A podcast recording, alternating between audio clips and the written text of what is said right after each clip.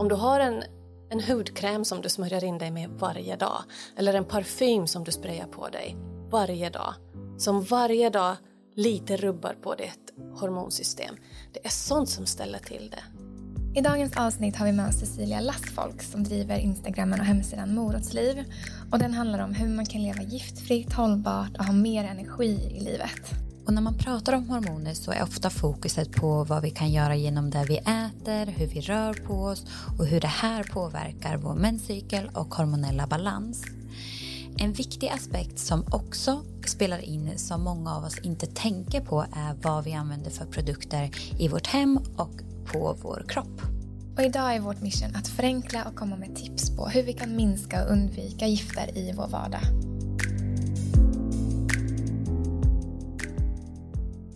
Välkommen hit Cecilia Ila Lastfolk. Tusen tack. Välkommen. Vi har sett fram emot det här samtalet så länge. Jag med. så idag ska vi verkligen djupdyka i hur kan man leva giftfritt på ett så enkelt sätt som möjligt. Mm. För jag ska vara helt ärlig och säga att det här är någonting som jag själv har haft utmaningar med när det kommer till just det här med giftfritt och hela den delen. Mm. Ja, men jag har en mamma som har lärt mig lite kring det här, eller så här, spontant under uppväxten. Så vissa Härligt. saker känner jag igen, men vissa saker har man ju valt att eh, kanske mer lyssna på. Så här, vad är samhällsnormerna? Mm. Och anpassa sig därefter istället. Mm. Så ja, men det här ska bli så kul. Mm. Och vi tänker att vi börjar med den första frågan. Och vi mm. tror att vi alla är här för ett mission. Att det finns någonting som man brinner lite extra för. Så vad skulle du säga är ditt mission? Jag skulle säga att mitt mission är väl att påvisa hur enkelt det egentligen kan vara när man mår bra, när hormonerna är i balans, när din hälsa är på topp. Det som då liksom är den egenskapen man har är ju att man är energisk, man är pigg och man är glad. För då är allting i balans. Det har egentligen varit mitt fokus eftersom det, det grundar sig i en utbrändhet, en utmattning där jag var jättetrött, orkade absolut ingenting och kände ju knappt igen mig själv. Och min, mitt mål var ju att få min energi tillbaka så att jag ska orka göra det jag vill göra. Och sen kom ju allt annat på vägen. Så, så jag skulle säga att min mission är att visa folk hur enkelt det är med, bara liksom med livsstilsval. Att göra, det, göra så att man blir mycket piggare och friskare och gladare. Mm, alltså jag älskar det. Jag älskar den eh, beskrivningen. Ja, vi tänkte att vi skulle börja lite i änden med stress och med tanke på liksom din bakgrund av utmattningssyndromet. Mm. Eh, och det här var ett antal år sedan och det var det som som sagt ledde till den här, ja, det här fokuset på en giftfri livsstil.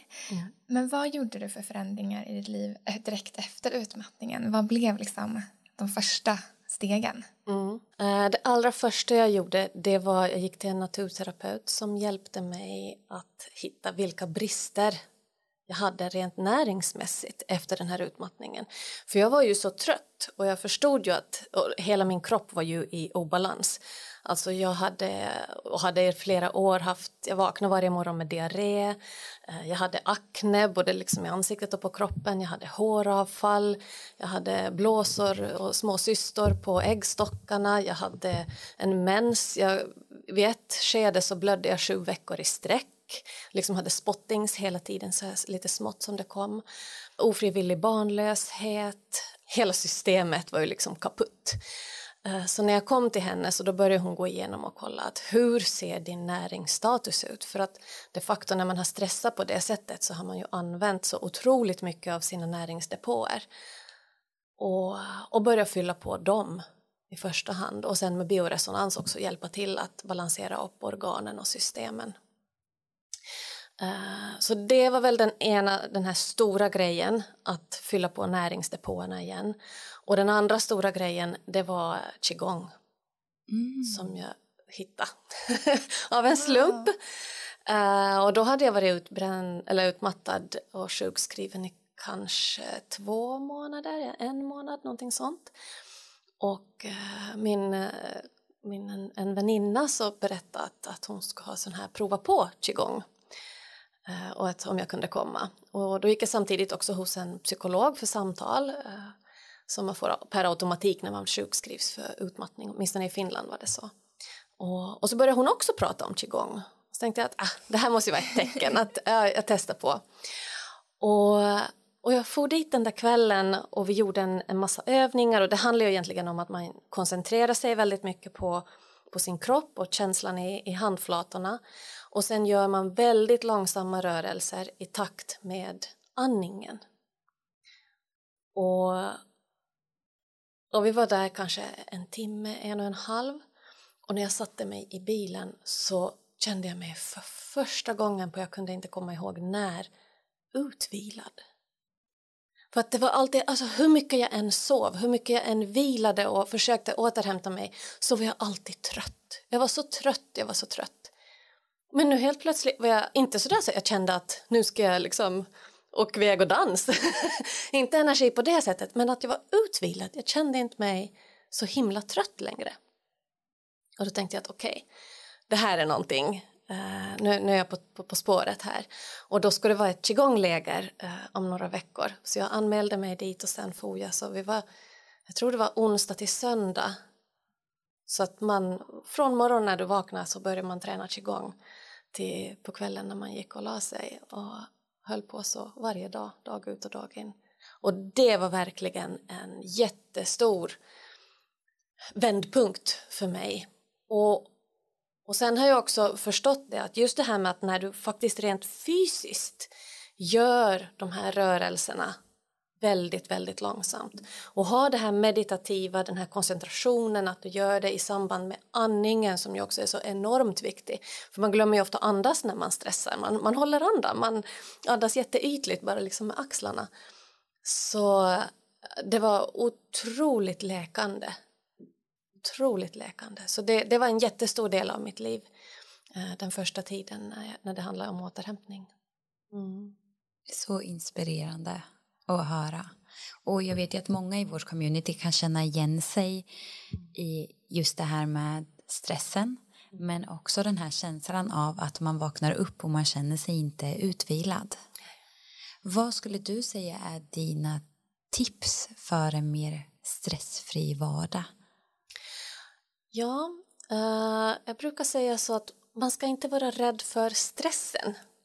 För jag tror många stressar över att de stressar. Mm. Alltså man känner att nu, nu är jag uppe i varv och nu stressar jag och det får jag inte göra. Att nu måste jag gå ner i varv men jag har inte tid att gå ner i varv och så stressar man upp sig över att man är stressad så blir det liksom tio gånger värre.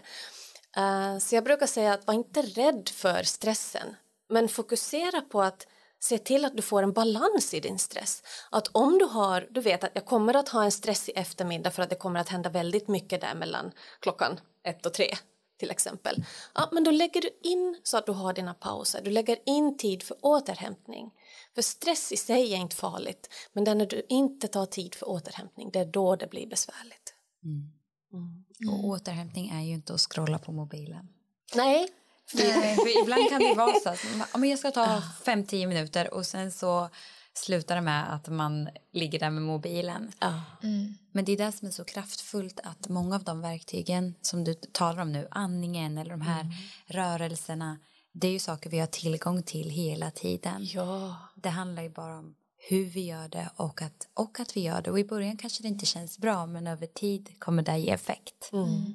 Absolut. Och just att planera in det. Mm. Att det är så lätt att tänka att ah, men jag borde börja med det där eller jag borde göra det mm. där. Men det är först när man faktiskt eh, får skapa tid för det och gå dit eller Exakt. börja göra det. Ja. Vi tänkte att vi skulle komma in lite på hormoner.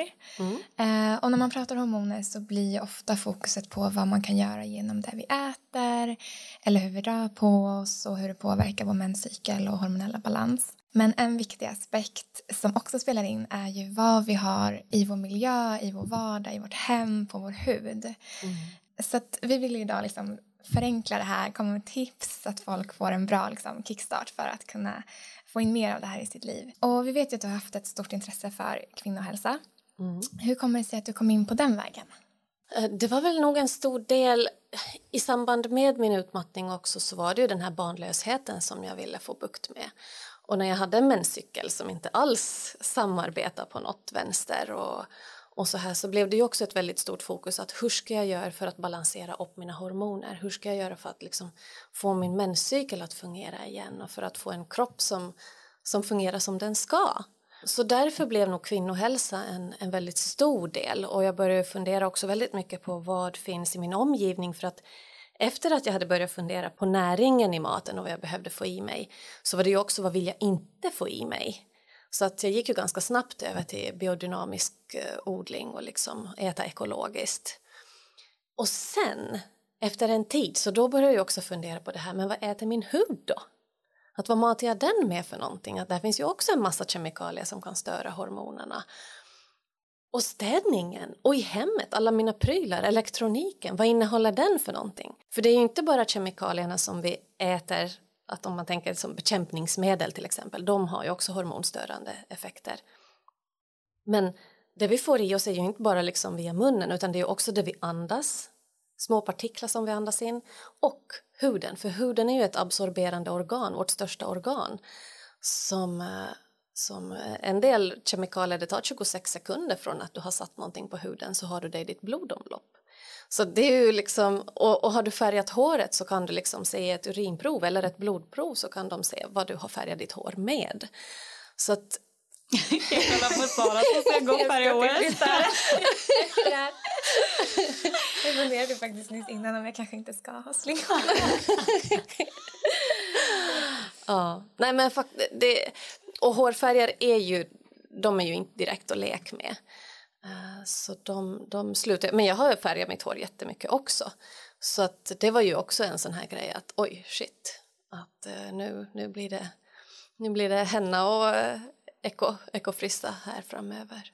Mm. Ja, för jag tror att det är viktigt att samtalet idag handlar ju inte om att man måste välja bort någonting eller att någonting Nej, är bättre eller sämre utan det viktiga idag blir ju att lyfta vilka saker som kan ha en påverkan som jag tror att många glömmer bort mm. för vi är väldigt fokuserade just på vad vi äter, hur vi rör på oss mm. men vi glömmer bort den här andra aspekten mm. och det jag själv kan identifiera mig med det att de delarna har jag tyckt är kul att sätta mig in i just med mat och rörelse och meditation och de delarna men just det här vad har jag i hemmet det är som att där har jag inte haft resurser kvar till att jag orkar inte sätta mig in i det här även om som min familj gör vissa saker också men så har jag ändå bara nej men det är vad det är så jag tror idag är det verkligen viktigt att de här verktygen finns och framförallt om du känner att du kanske inte mår 100% bra eller din cykel inte känns 100%ig.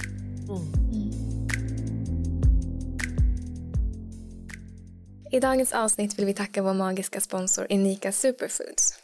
Ja, vi är så glada för det här samarbetet och för er som aldrig har talat om Unika så är det ett nytt svenskt holistiskt brand som precis som Women's Inc är grundat av kvinnor. Mm.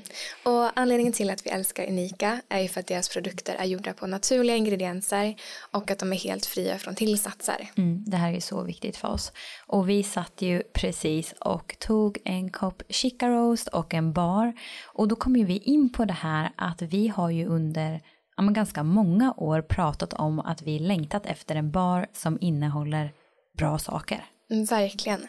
För ibland är det ju så att man bara vill ha någonting snabbt och enkelt. Och det har ju verkligen inte varit lätt att hitta ett bra alternativ som har bra innehåll. Nej, alltså det har typ inte funnits innan. Nej. Och Inika har tre smaker på sina bars. Så om du älskar kokos och choklad så kommer du älska deras Coconut Chocolate Bar som bland annat innehåller kokos, kakao, MCT-olja och cikoria.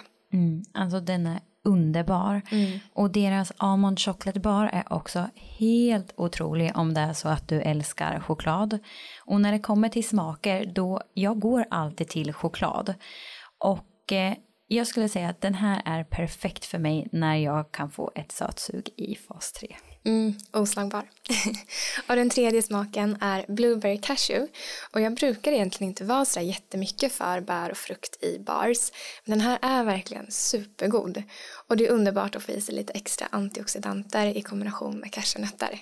Mm. Och jag skulle säga att den här smaken är ju den typiska fas 2-baren när man inte är lika sugen på sött eller något chokladigt som man kanske är i början av fas 1 eller i fas 3. Mm, verkligen sant.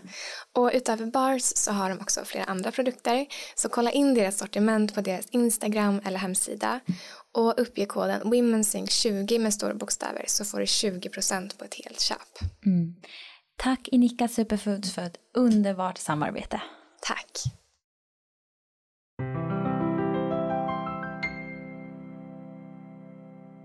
Men det pratas ju också mycket om hormonstörande ämnen. Mm.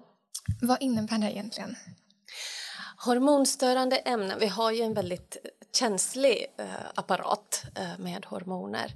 Och en del ämnen när vi får dem i oss så, så påverkar de här, alltså det rubbar balansen. Um, framförallt så finns det en del xenoöstrogener kallas de som imiterar östrogen och kan ställa till det ganska, ganska ordentligt. Och det som också är, är typiskt med just hormonstörande ämnen om vi tänker på andra gifter och kemikalier som vi får i oss så där är det ju ofta att ju större mängd du får desto större skada ställer det till med. Men när det gäller de här hormonstörande så gäller inte den regeln. Utan där är det istället alltså om du får under en lång tid att du har kanske en väldigt låg dos men den ligger på hela tiden. Det stör hormonsystemet mycket mer än om du skulle få liksom en megaboost med någonting hormonstörande och så sen ingenting mer. Det klarar hormonsystemet ganska bra av. Men, men när man har någonting som ligger på hela tiden och det är väl där det är också just det här med att vilka om du har en, en hudkräm som du smörjer in dig med varje dag eller en parfym som du sprayar på dig varje dag som varje dag lite rubbar på ditt hormonsystem. Det är sånt som ställer till det. Eller elektronik som du har hemma som ger ifrån sig till exempel de, de är behandlade med flamskyddsmedel. Och när någonting värms upp så ger det också mer ifrån sig de här kemikalierna. Och det är ju sånt som vi andas in. Så att vi får ju liksom det oss från så många kanaler och där är det just det här att man försöker ändå, för att så här är det ju, vi, vi kommer inte att kunna få bort allting som är hormonstörande i våra liv. Det är liksom, den tiden är förbi. vi lever på 2000-talet nu så det, det, liksom, det, det, det går inte något mer. Men vi kan göra vad vi kan för att minska det här och för att liksom hjälpa våra kroppar att ändå liksom hålla den, den balansen som, som, den, som den vill ha. Mm. Mm. Och du driver ju ett community på Instagram mm. eh, just kring de här frågorna. Och har du upplevt, jag tänker just där, på vilket sätt kan de här ja, men, gifterna påverka exempelvis hormoner och menscykeln? Har du sett någon röd tråd i på vilket sätt den kan komma till uttryck? Det är ju väldigt många olika uttryck som, mm. som det kommer till, absolut. Eh, men idag ser man ju också i forskningen, alltså det är diabetes typ 2 till exempel, alltså mycket av de här livsstilssjukdomarna så tror man ju också kan ha eh, påverkan från de här hormonstörande ämnena som vi får i oss. Men eh, även sånt som PCOS till exempel, olika typer av östrogendominerade eh, symptom som man får. Så att östrogendominansen kan, kan också ställa till det en hel del just för att många av de här hormonstörande ämnena imiterar östrogen vilket gör att vi får liksom alldeles för mycket i förhållande till, till vårt progesteron som ska hålla, försöker hålla balans och kämpar hårt men eh, ibland förgäves. Mm. Jag tänker också spontant på jag läst några forskningar de senaste åren på också hur till exempel infertilitet ökar mm. och att man har sett det både i, eller hos kvinnor och män ja. just för att de här senohormonerna finns ja, men på så många ställen omkring oss som till exempel i dricksvatten i vissa länder och sådär. Mm. Så att ja, det känns som att det är väldigt många delar av liksom, hormonrelaterat, alltså både när det kommer till kvinnor och män, att det är så Absolut. brett. Och vi, det är ju ofta kvinnan som fokuseras. Mm. För det är kvinnans menscykel och det är, det är kvinnan som är i fokus. Speciellt om man inte blir gravid så är det ofta kvinnan som undersöks. Men kollar man på spermierna de sen 1970-talet hade sjunkit med ungefär 60 procent spermieantalet hos, hos män. Det är ju fruktansvärt mycket. Mm. Och, och män och även pojkfoster är väldigt, väldigt känsliga för många av de här, de här hormonstörande kemikalierna. Så, så det, det, här handlar inte bara om kvinnor, precis som du säger, utan det här påverkar också män i allra högsta grad. Mm. Och om man kollar på gifter, i vilka vanliga produkter i hemmet det, kan vi exponeras för dem? Mm. Uh, jag skulle säga de två två största bovarna som jag ser det, det är plast och parfym. Mm. Och det där är intressant för vi kommer ju släppa body lotion och body wash mm. och där valde vi att göra doftfri Och vi har ju fått ganska mycket frågor kring det. Mm, Men kan, kan, inte du, kan inte du berätta lite mer kring parfym och eventuella påverkan på Mm. kroppen? Absolut. Och varför man kanske ska undvika parfym i vissa lägen. Ja. Om, om vi går tillbaks, alltså jättelångt tillbaks i tiden så använde ju folk parfym eh, som kom från växterna, alltså de eteriska oljorna.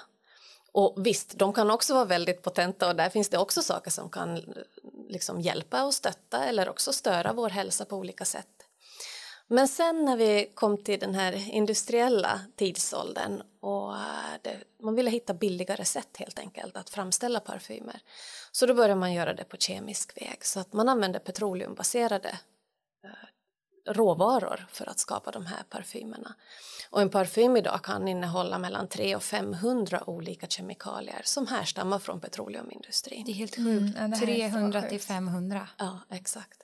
Så har du liksom en produkt där det kanske ingår, du, du kan räkna en handfull kemikalier eller du kanske kan räkna upp till 20 ingredienser i, i produkten. Men står det parfym, så då kan du liksom räkna till, okej, så där kommer kanske 400 till som inte står på innehållsförteckningen.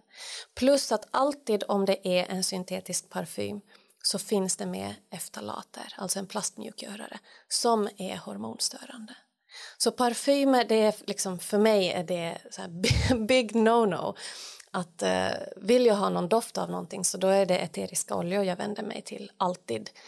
Eh, jag ska aldrig vända mig till en syntetisk parfym. Nej, och det som kommer till mig, och det har vi också diskuterat när det kommer till just doft, att man kanske har en tvål med doft, sen tar man en body lotion med doft och sen så tar man en parfym. Det är ju hur Och så många... har man i många- håret och i ansiktet. Ja. Allt doftar ju. Hur, hur mycket ämnen har man fått i sig då i Mm. kroppen? Ja. Ja. Och så använder man dem varje dag. Mm, just det där med mikrodosing Ja, som du pratade om i exakt. början. Mm. Att det blir små... Ja. Konstanta mängder.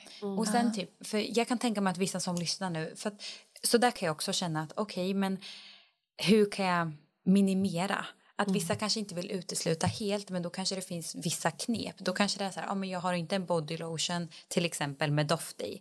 Eller om jag nu väljer att ha parfym, då kanske man kan spraya det i håret eller på kläderna. Så att det finns ju ändå vägar att gå, men just den här medvetenheten om att väljer vi att ha så här många produkter med det i, Mm. vad är det egentligen vi sätter på huden? Precis. Och så finns det ju parfymer idag som är baserade på eteriska oljor. Mm. Så det är liksom inte så att man får välja att, att antingen så är jag parfymerad eller så doftar jag ingenting. Mm. Eller doftar svett om man inte heller använder deodorant. Så då, då, då är det många kanske, kanske som tänker att nej, att då, då tar jag risken. Men man behöver inte, för det finns så otroligt många produkter idag. Det finns massor med produkter idag. Eh, Jag sitter med i ledningsgruppen för Organic Beauty Awards och där får vi ju så otroligt många fina produkter in varje år som, eh, som är helt giftfria, som inte innehåller några hormonstörande ämnen och som är helt fantastiska. Alltså idag har de ju jättebra kvalitet. För att många tänker kanske också att ja, ja, men att om jag inte då liksom köper den här produkten i, i butiken så då betyder det att då får jag liksom ta min matolja och smörja in mig med. Att det är liksom mitt alternativ. Nej, det, det behöver inte alls vara det, ditt alternativ.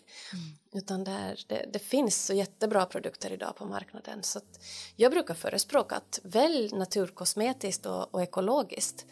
Att då, då behöver du inte alltid förstå din innehållsförteckning heller. För att många tänker också det. Att hur ska man lära sig allt det här? Att det, det blir liksom för jobbigt. Men eh, det behöver du inte. Alltså, välj någonting som är ekologiskt och då vet du att då, då innehåller det något skräp.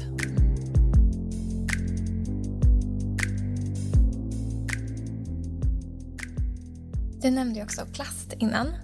Ehm, och när man pratar plast, alltså vad, i vad i hemmet är egentligen som är gjort av plast? Vilka är de vanligaste produkterna? Det är så mycket som är gjort av plast idag. Som man kanske kan byta ut då, om vi håller, Ja. håller oss till det. Om vi tänker på det som man kan byta ut. Alltså, framförallt brukar jag tänka på när du köper nytt. Välj plastfritt. Alltså välj naturmaterial. Välj i, i trä eller i bomull, bambu, eh, rostfritt, glas och så vidare. Alltså det finns ju jättemånga fina produkter idag som inte behöver vara plastbaserade. Um, men ska man börja byta ut så då ska jag börja definitivt i köket. Och först den svarta plasten för att den, den innehåller det, de allra värsta, värsta grejerna. Och den svarta plasten kan vara? Till exempel stekspadar. Mm. Och där är ju egentligen det värsta stället också att ha svart plast därför att använder du en stekspade kommer du att ha den i din stekpanna där det är väldigt varmt mm. vilket gör att den kommer att släppa ifrån sig de här kemikalierna.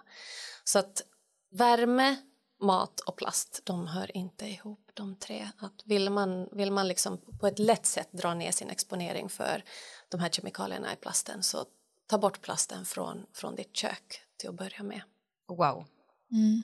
Verkligen, och det är ett enkelt sätt mm. med matlådor och hela ja. den delen också. Och det finns ju så mycket idag, alltså rostfritt och glasmatlådor och sånt, det finns ju massor. Mm. Och hur tänker man kring till exempel att steka saker? Ugnsformar, de kan väl också vara i pla eller typ stek, nej teflon, teflon tänker jag. Ja. Teflon, ja. De, de släpper ju också ifrån sig ja. eh, kemikalier så att gjutjärn är ett mycket bättre alternativ eller eh, kolstekpannor. Mm. Så där, där har du inte alls det här samma, samma som kommer från teflonet. Och, och så kan det vara alltså när du först börjar använda din teflonstekpanna så kanske den inte släpper ifrån sig särskilt mycket. Men det brukar inte ta så lång tid innan man börjar se att ytan är lite nött mm. i de här stekpannorna och då vet man att då, då släpper det ju partiklar. Mm.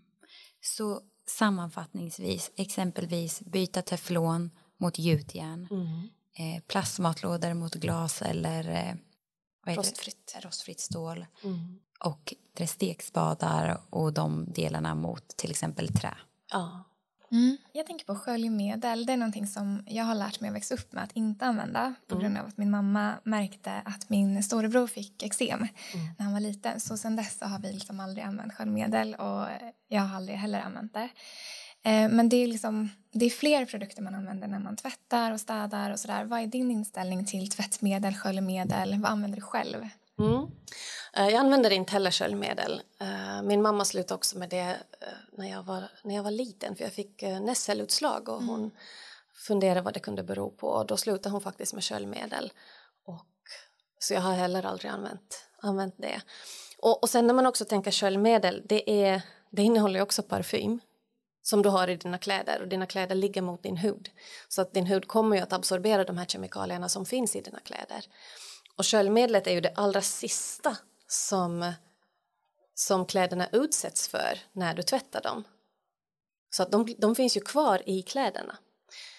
Så eh, vill man ha någonting som faktiskt mjukgör kläderna så då är ju ättika ett väldigt bra alternativ. Och ättika luktar inte när det har torkat sen heller så att man behöver inte vara rädd att man ska gå runt och, och stinka som en ättiksburk bara för att man använder ättika som sköljmedel utan det, det, har absolut ingen lukt överhuvudtaget. Häller man bara i det då? I mm. liksom den luckan? Precis. Det här gör faktiskt vi, eller mamma och dem, alltid. Jaha, mm. mm. smart. Och vill man ha lite doft för att eh, Ibland är det ju så, alltså man är ju van att när man har tvättat kläder så ska det dofta på ett visst sätt för att det ska kännas rent. Och, och, och, det är ju egentligen en myt, men det är ju någonting man har lite i sig. Så att när man vill börja välja bort de här grejerna så känns det jättekonstigt när man öppnar sin tvättmaskin och plockar ur den här och det luktar absolut ingenting. Är det, är det verkligen rent? Mm. Men det man kan göra här också är ju att eh, i facket då för, för sköljmedel, man kanske sätter i lite ättika men varför inte sätta i 3, 4, 5 droppar eterisk olja? Till exempel lavendel brukar jag ibland sätta när jag tvättar sängkläder för att det håller också malen borta om man har sängkläderna i, i skåpet. Så att då får du ju en, en liten doft i alla fall i dina, i dina kläder eller sängkläder som, som ändå inte stör hormonerna. Du slipper parfymen men du får doften. Så bra tips. Jag tänker om vi skulle fortsätta lite kring annan städning. Mm. Där vet jag också att ättika till exempel kan användas mycket. Mm. Jag tror faktiskt att det var hos dig jag läste. Jag skulle rengöra min eh, duschvägg, eller sån mm. duschdörrar, som är i glas. Och då läste jag hos dig att man kan använda ättiksprit. Ja. Och det funkade jättebra. Ja. så det är en sån sak. Har du några fler tips när det kommer till städning? Ja, alltså när det, när det handlar om städning så då jobbar man egentligen med tre typer av råvaror eller vad ska man säga. Att eh, den ena som du har det är någonting som löser fett Det kan till exempel vara ett, eh, ett diskmedel ett, eh, som, som är liksom svanemärkt eller miljömärkt. Och sen använder du någonting som är basiskt. Det kan till exempel vara bikarbonat. Och så använder du någonting som är surt, som till exempel ättika eller ättiksprit. Och beroende på vad du jobbar med för slags smuts eller för fläck så väljer du en eller flera av de här tre. Och det är egentligen allt man behöver. Du, du kan liksom få bort nästan vilken, vilken smuts och vilken fläck som helst med dem. Um, så att ättikan använder man ju då framförallt på basiska fläckar. Så just med, med din duschvägg så blir det ofta de här kalkfläckarna. Att man, Exakt. Uh, och då har du ättikan då som är sur och kommer in och, och liksom, ja, fräter bort kalken från väggarna. Men det gör ju också att du ska vara lite försiktig. Eh, en del kan ju också använda ättika på, på kakel. Men där rekommenderar jag att man inte använder det eftersom du ofta har kalkfogar mellan dina kakelplattor. Och eh, det kan också göra att det påverkar eh, kalkfogarna, så där är det inte lika bra. Om du använder någonting med ättika där så skölj ordentligt med vatten efteråt så att man verkligen får bort den. Sen bikarbonaten, den är ju fantastisk mot fläckar, alltså olika typer av fläckborttagning, men också mot lukt. Så om man mm. har någonting som luktar illa, man kanske har glömt gymkläderna i en plastpåse någonstans och så luktar det alldeles förfärligt. Så att sätta i ett eh, bad med, eh, med bikarbonat och låta det dra en, ett, ett tag så kan man få bort en hel del lukt på det mm. sättet. Kan man göra det också med typ eh, joggingskor och sånt? Absolut. Om de har blivit blöta när man varit och sprungit eller ja, så? Ja, mm. och du kan till och med bara strö i, du behöver inte ens tvätta skorna, du bara strör i bikarbonat och låter det ligga i skon så kan det suga upp bara så. Det beror på hur illa däran ja. skorna är. det ska jag hem och testa. Jag, jag måste tvätta. ja. Så, så den är väldigt bra. Plus att du kan också få en blekande effekt om du till exempel väljer natriumperkarbonat. För att då får du både en effekt från från bikarbonaten eller natriumkarbonaten eh, men så får du också en, en väteperoxideffekt när det kommer i kontakt med varmt vatten. Så att där kan du också få till exempel eh, om lakanen börjar bli lite solkiga i färgen och lite, de här vita lakanen är inte så mm. kritvita längre utan de kanske är lite grådaskiga eller så här. Så då kan man använda natriumperkarbonat när man tvättar dem för att få den här lite blekande effekten. Hur köper man det? Eller så här, i vilken form kommer natrium? Vad heter det? Natriumperkarbonat. Det kommer i pulverform. Okay. Så att det, ser, det, det, ser ganska likadant ut. Om man tänker bikarbonaten, det är ju som ett riktigt tunt pulver. Så natriumperkarbonaten, den är som små, små, små kulor nästan, men alltså jätte, jättesmå. Så att det är ungefär samma färg och, och så här ändå som, som bikarbonaten. Men den är mycket starkare då.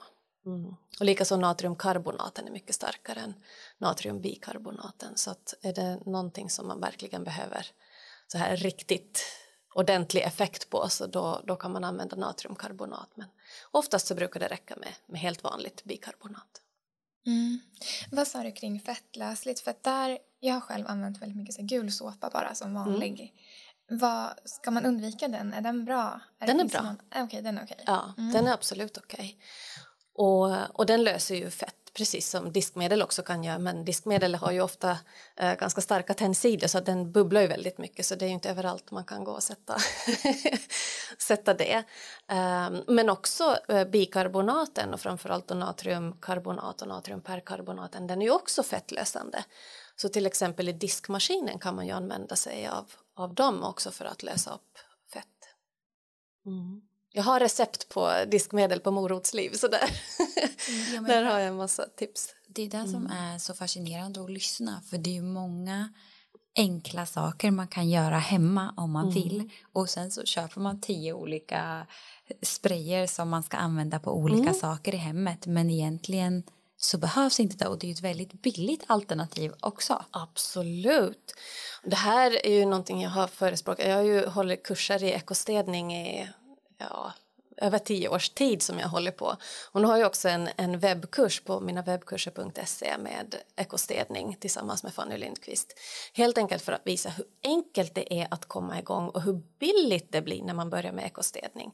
För att det finns den här myten att man tror att ekostädning är antingen dyrt eller så funkar det inte, att det blir inte riktigt rent utan det är lite sådär halv, halvrent efter att man har hållit på med ekostädning. Och det luktar ingenting eller så luktar det lite sunkigt. Alltså massor med sådana här fördomar och myter som absolut inte stämmer. Utan tvärtom, man behöver inte alla de här specialrengöringsmedlen som kostar skjortan. För de säljer liksom ett medel för en duschvägg och ett annat för duschhandtaget och ett mm. tredje för spegeln och ett fjärde för toaletten och ett femte och så vidare. Så du har ju liksom bara för badrummet så kanske du har tio olika flaskor. Det är ju helt galet. Mm. För det behöver du verkligen inte ha. Plus att de är jättedyra, plus att de alla innehåller parfym som du sen andas in. Och speciellt om du sprayar någonting.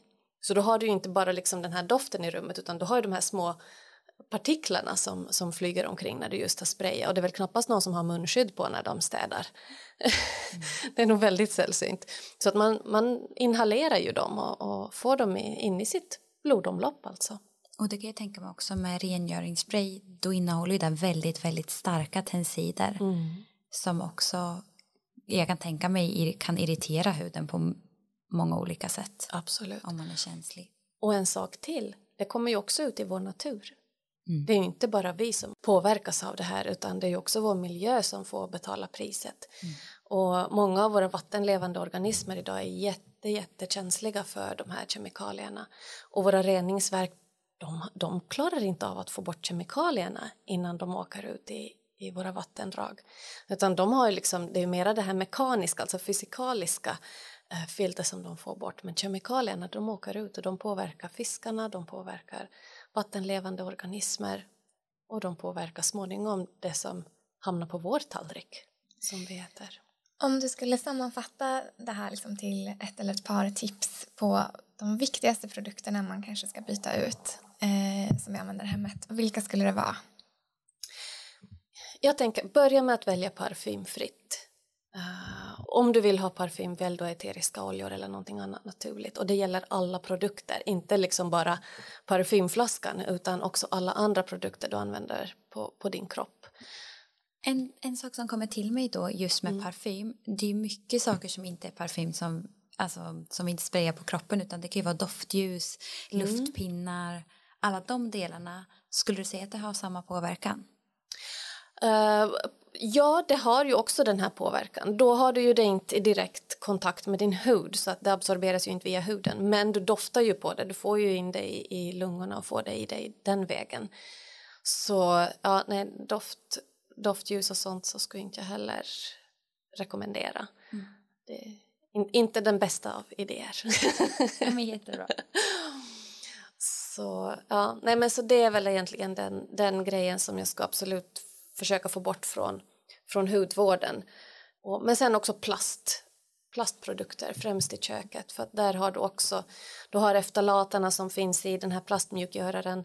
Sen har du en annan plastmjukgörare, bisfenol A, eller BPA som man också brukar prata om, som också är hormonstörande. Och den förbjöds ju för några år sedan att använda i produkter som riktar sig till barn. Så att eh, om du ska köpa en nappflaska eller någonting sånt så kan det stå att den är liksom BPA-fri. Problemet som jag ser det med plast är att när du plockar bort en kemikalie, den kemikalien var ju där av en anledning. I det här fallet då för att den inte ska spricka så lätt. Så att när du plockar bort den så då, då, försvinner ju den egenskapen. Så då måste man ju ändå ersätta den kemikalien med en annan kemikalie. Och många av de här eh, bisfenol A så har ersatts med bisfenol S som inte har haft lika mycket forskning på sig som man inte vet riktigt hur, hur besvärlig den är. Men nu börjar ju också mer och mer forskning påvisa att hmm, den kanske inte var så bra den heller. Så att därför känner jag lite att ja, det är bra att man uppfinner bättre plast men fortfarande, alltså där vi befinner oss idag så, så, känner inte jag mig trygg med den plast som, som produceras ännu för att vi har haft en för kort tid för att vi ska faktiskt kunna veta effekterna av den. Och då känner jag att ja, men då är det tryggare för mig att jag väljer en rostfri nappflaska med en eh, silikonnapp. För att då vet jag, då, då är åtminstone plasten borta. Och även andra grejer, att jag, jag väljer glas, jag väljer rostfritt, jag väljer sånt som inte innehåller plast och framförallt när det gäller mat, speciellt fet mat så, så försöker jag hålla bort plasten. Och sen när det gäller barn också, eh, där kan man tänka på att just den plasten som har tillverkats sedan 2013 den är liksom mest kontrollerad, den är mest noggrant eh, där har man verkligen försökt få bort så mycket som bara möjligt är. Så att köper du en leksak som är äldre än 2007 för det var då den här första lagstiftningen kom, sen 2013 så skärptes den. Så att allting som är producerat före 2007, då fanns inte den här. Så att de leksakerna så skulle jag helt välja bort. Så att när man köper begagnat och second hand som jag ju förespråkar för att då har ofta mycket kemikalier tvättats bort, till exempel i kläder och så här. Men när det gäller leksaker så då skulle jag inte välja leksaker som är tillverkade före 2007 därför att då finns det en massa saker i den här plasten som vi idag vet att inte är bra. Mm. Och jag skulle inte heller välja någonting som är tillverkat utanför EU för att EU har den bästa lagstiftningen som det ser ut nu för, för just uh, barn. Mm, det där vet jag att min mamma pratade om också, för hon jobbar som förskollärare. Oh. Eh, och de, det var ju några år sedan som de fick byta ut all plast på alla avdelningar för oh. att den inte skulle vara av den här gamla plasten. Precis. Eh, mm. Så, ja. Men du touchade lite vid, där, vid silikon. Mm. Hur, hur är det? Silikon är mycket bättre. Det är inte plast nämligen, utan det är kiselbaserat. Mm. Eh, så väljer man silikon, välj gärna någonting som är medicinsk silikon. Okay. Eh, gärna utan färgämnen, utan att den är liksom helt färglös. Då är silikonen relativt okej. Okay. Mm. Alltså färglös som i typ lite så genomskinlig? Ja, precis. Okej. Okay. Mm. Och hur vet man att den är medicinsk? Det står ofta ah. att, den är, att det är medicinsk silikon. Mm.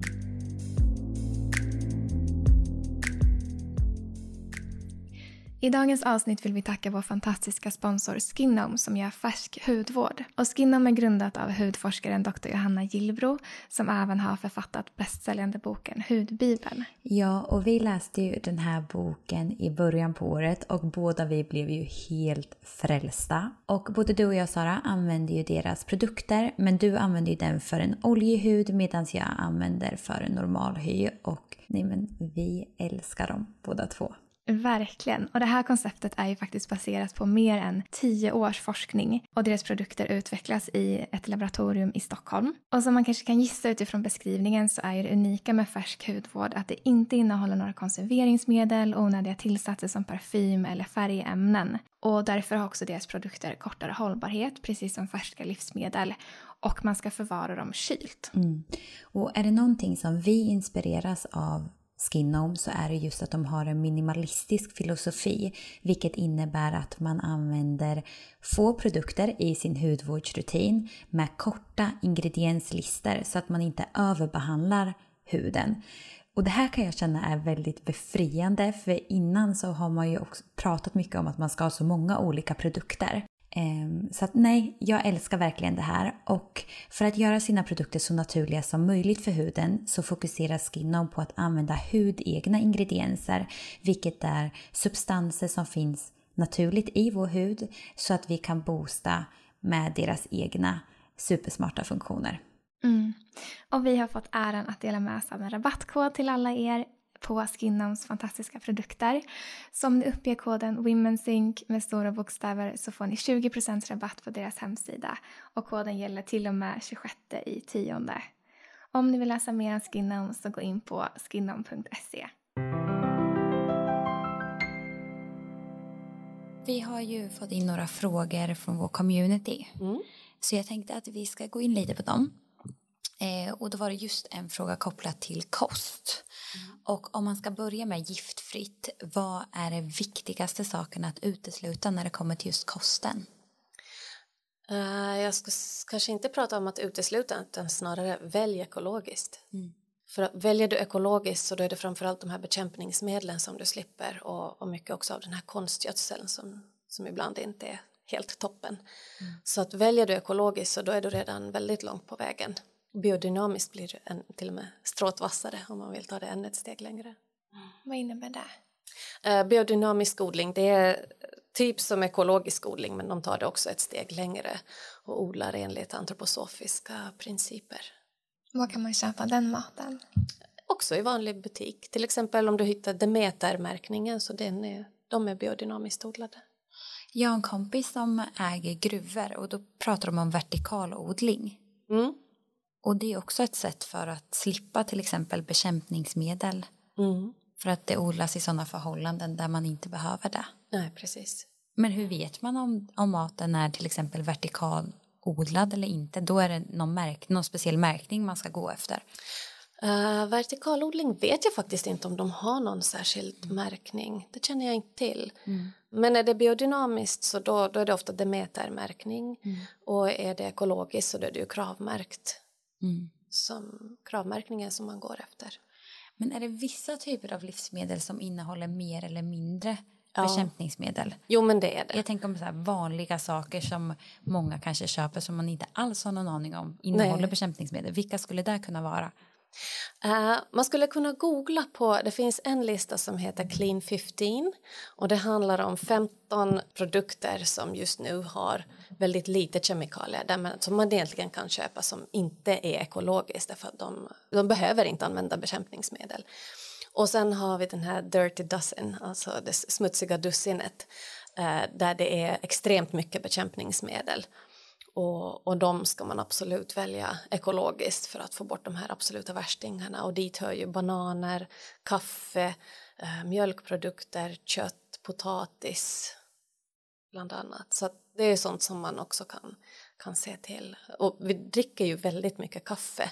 Både här i Sverige och i Finland så är vi ju otroligt stora konsumenter av kaffedrickande så att de som inte väljer ekologiskt så får ju en hel del bekämpningsmedel i sin morgonkopp.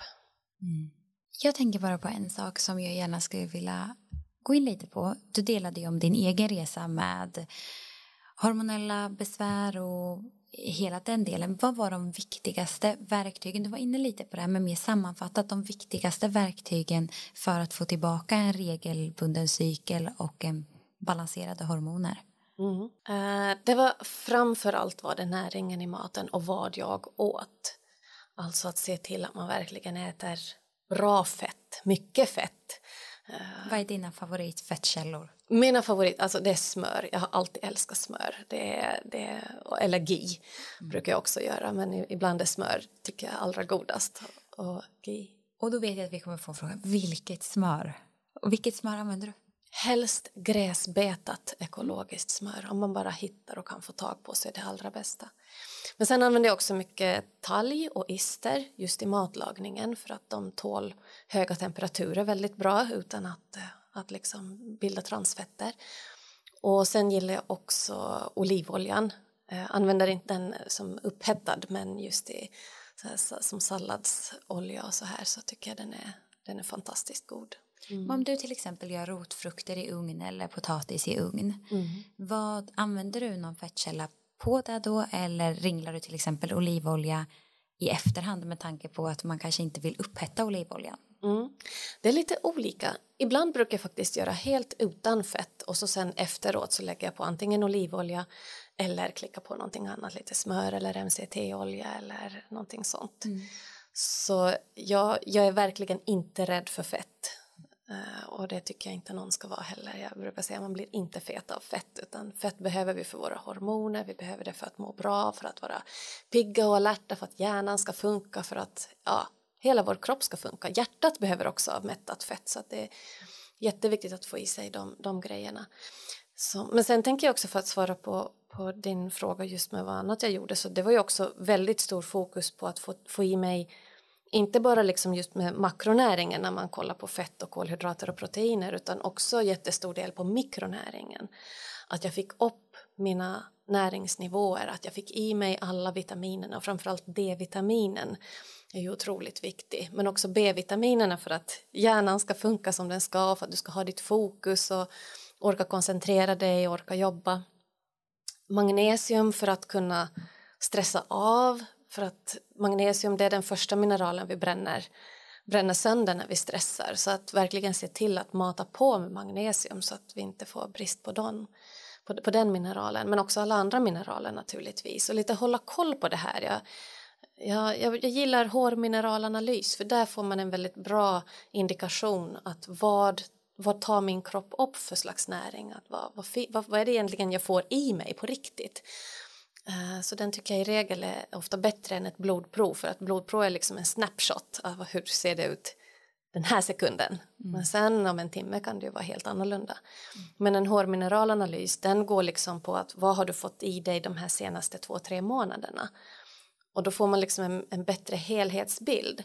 Och från eh, när du ser också dina mineralnivåer och, och framför allt då med fokus på hur de är i förhållande till varandra. Att har du mycket av den ena och lite av en annan, för de, de är ju ofta så här att de, de samarbetar men de kan också motarbeta varandra så att det blir obalanser. Så att då, då, kan man ändå dra slutsatser av vad behöver jag fylla på med och från det kan du också se din ämnesomsättning och liksom din hormonbalans är ju jätteberoende på dina mineralnivåer och, och förhållande mellan, mellan dina mineraler. Så att mikronäringen är nog också någonting som är oerhört viktigt för att, eh, för att ta hand om menscykeln och kvinnohälsan och, och, och, känna att man, att man har den här, kommer hitta tillbaka till sin egen hormonbalans som, som funkar som den ska. Men har du bara ätit det, fått i det här via maten du äter eller har du också använt tillskott? Jag använder tillskott. Mm. Ja. Jag utbildade mig, jag, blev ju, jag nördade ju in på det här ganska duktigt. och eh, till sist anmälde jag mig faktiskt till en utbildning i Stockholm till eh, kostrådgivare och eh, näringsterapeut som jag gick då en tvåårig utbildning för att faktiskt gå på djupet och förstå hur funkar det här? Varför behöver vi de här närings små näringsämnena? Vad gör de egentligen i våra kroppar? Och, och vad händer när vi inte har tillräckligt av en eller flera? Då ett, tu, tre så får vi olika typer av, av bristsymptom. Och många av dem så medicinerar vi bort när det egentligen handlar om att vi har en brist. Så att genom att antingen ändra på kosten eller att sätta in ett kosttillskott för en, en kort period så kan vi liksom justera den här obalansen och, och komma tillbaks till hälsa och komma tillbaks till vår energi och vår glädje. Och det är det jag tycker är så, så synd ibland att det är väldigt mycket som vi ska kunna påverka med genom att gå igenom och kolla att hur ser vårt näringsupptag ut? Och där kommer vi ju sen också in på en annan ett annat väldigt stort område och det är ju då tarmen som ska ta upp all den här näringen och hur vi tar hand om vår tarm och det är ju ett jättestort kapitel mm. det också för sig uh, hur vi tar hand om tarmen för att faktiskt inte får de här näringsbristerna som ställer till med alla möjliga ja, hormonobalanser eller andra symptom i kroppen. Mm. Har du några tips när det kommer till tarmen? När det kommer till tarmen, jag, jag är ju... Jag gillar ju inte gluten särskilt mycket och inte heller mjölkprodukter särskilt mycket och inte heller socker särskilt mycket. Det som man brukar kalla för de vita gifterna. Mm. Om det är så att, att tarmen är i väldigt bra skick, alltså att den är frisk och du har en bra tarmflora så är det möjligt att du kan äta de här grejerna utan att ha större symptom. Men är det så att man har lite känslig tarm så då brukar de ofta vara någonting man kan testa att utesluta och hålla bort kanske en månad eller två eller tre för att känna att ändras någonting? Blir, blir det bättre om jag håller bort de här? Och, och ge tarmen tid, tid att läka. Så, men det finns ju jättemycket som är bra för tarmen förstås, liksom att dricka, eh, få i sig probiotika, dricka kombucha eller andra fermenterade produkter på daglig basis så att man får i sig bra, bra bakterier för tarmen och att man äter prebiotisk mat som är liksom föda för de här goda tarmbakterierna och, och, följa med och lyssna på kroppen. Jag tror vi har blivit lite dåliga på det också. Att ofta så vi äter för att det är matdags och så slänger vi i oss vad som bjuds och så tänker vi inte desto mer på det. Men alltså det här också med att faktiskt tänka på vad vi äter och, och framförallt känna efter efteråt. Hur svarar jag på den här maten? Inte bara hur svarar min mage på den, att blev den liksom curry eller uppsvälld eller fick jag ont eller blev jag pruttig eller inte bara den biten utan också blev jag trött? Blev jag grinig? Blev jag arg? Blev jag glad? Blev jag lätt i kroppen? Blev jag... Alltså alla de här känslorna för att det påverkar ju, vi har ju en otrolig kontakt mellan tarmen och vår hjärna så att det och, och går ju otroligt mycket information från tarmen till hjärnan. Man brukar prata om 80-90 procent som går från tarmen till hjärnan och bara kring en 10, högst 20 som går andra vägen. Så att där är det också väldigt viktigt att vi faktiskt lyssnar på för att jag tror inte att en typ av mat som kanske funkar för mig behöver inte funka för, för er. Utan där är det också väldigt individuellt vad vi, vad vi mår bra av. Så att man behöver också lyssna på kroppen. Att jag, det, det finns liksom inte en rätt väg och att om alla går den här vägen så kommer alla att vara friska. Det, det tror jag inte på. Utan det, man behöver hitta, hitta sitt eget, vad som funkar. Och det tror jag är en jätteviktig poäng. Mm. Att det finns inte ett sätt att äta utan Nej. man behöver verkligen lyssna in och känna in vad känns bra i mig. Mm. Men också att det här kan skifta beroende på vart man är i livet. Absolut. Att exakt vad jag mådde bra av att äta när jag var 25 kanske inte är samma när jag är 26, 30 eller 40. Så att också mm. låta de här sakerna få förändras. Mm. Och det kräver ju då uppmärksamhet att man lyssnar in. Hur känns det här för mig just nu utifrån den plats i livet jag är på? Mm. Jätteviktig poäng, faktiskt jätteviktig poäng. Och där kan det också vara, alltså ibland kanske man också behöver en kost som är mer detoxande. Man kanske kör raw food och äter väldigt mycket veganskt en tid för att man känner att det hjälper kroppen att rena bort någonting. Sen efter ett tag så kanske inte alls det kroppen behöver något mer för att då har den blivit av med det som, som den behövde bli av med och då behöver du hitta en annan kost som bygger upp efteråt och så här. Så det är ja, jätteviktig poäng. Det som är rätt just nu behöver inte vara rätt om en månad längre. Det, det gäller att följa med. Mm. Mm. Nu har vi kommit till de avslutande frågorna mm. eh, som vi ställer till varje gäst. Och du var lite inne på det innan när det kom till favoritlivsmedel. Eh, men har du någonting sådär som du inte skulle kunna klara dig utan? Förutom smör? Um, alltså, som jag inte skulle klara mig utan. Jag, jag äter ganska varierat. Uh, och sen äter jag ofta i perioder, så jag kan liksom ha en period när jag äter avokado varje dag med massor med olivolja och gurkmeja och, och uh, alger och, och sånt. Och sen så tar det slut och så kommer jag in på superbär och så äter jag en massa bär alla dagar så det nästan står ut genom öronen. Så jag, jag är lite av en periodare. Men, men äh, jag, jag, jag, tror faktiskt jag håller mig till smöret där. För det, det skulle jag nog... Äh, om det inte fanns kö, smör i mitt kylskåp så då, skulle, då, då, då, då, blir det kaos. Nej, och jag måste ändå tillägga det här till er som lyssnar.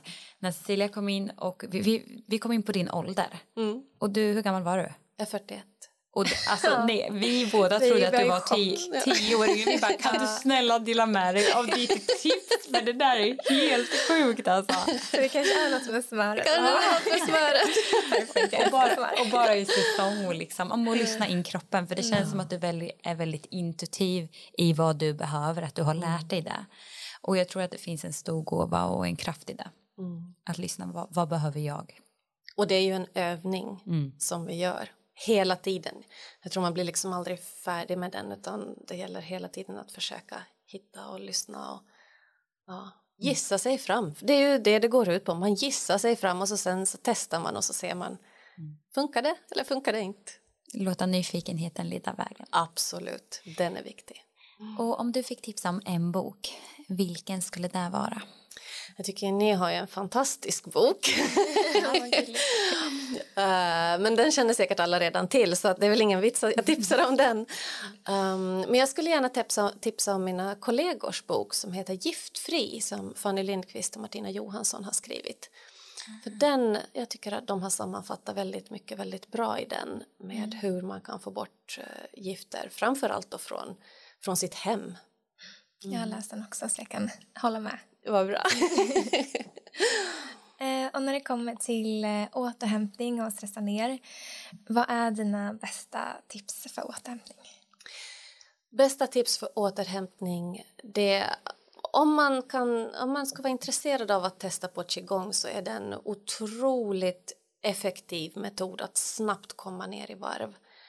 Eh, att man har några övningar som man kan göra. Det går att gå in på toaletten på jobbet till exempel när man känner att nu ska jag ha nu behöver jag liksom en minut bara med att komma ner i varv. Så att medicinsk qigong är, är någonting som jag tycker är det är verkligen, alltså det finns inga quick fix men alltså den är snudd på quick fix alltså när det gäller återhämtning för att den, den är så otroligt kraftfull.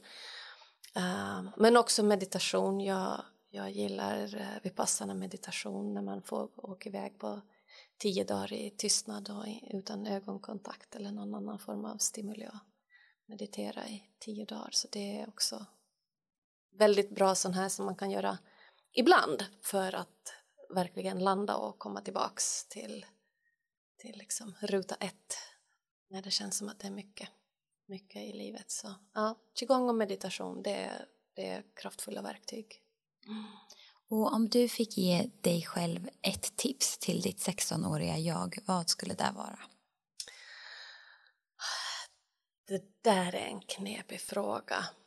Eh, men jag tror faktiskt att ett enkelt råd som jag skulle ha sagt åt min 16-åriga jag är nog att inte ta p-piller och eh, sådana typer av preventivmedel.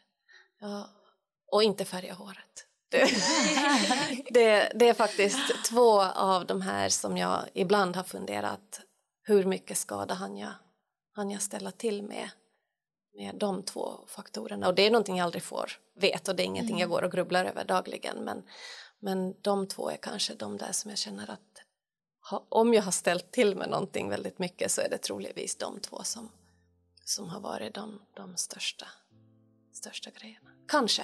Mm. Jag vet inte. Nej. Men Ja, men vi är så glada att eh, ha fått ha med dig i podden. Jag har lärt mig så mycket. Jag med, verkligen. Mm. Tusen tack. tack för att jag fick komma. Det har varit fantastiskt trevligt. Ja, verkligen.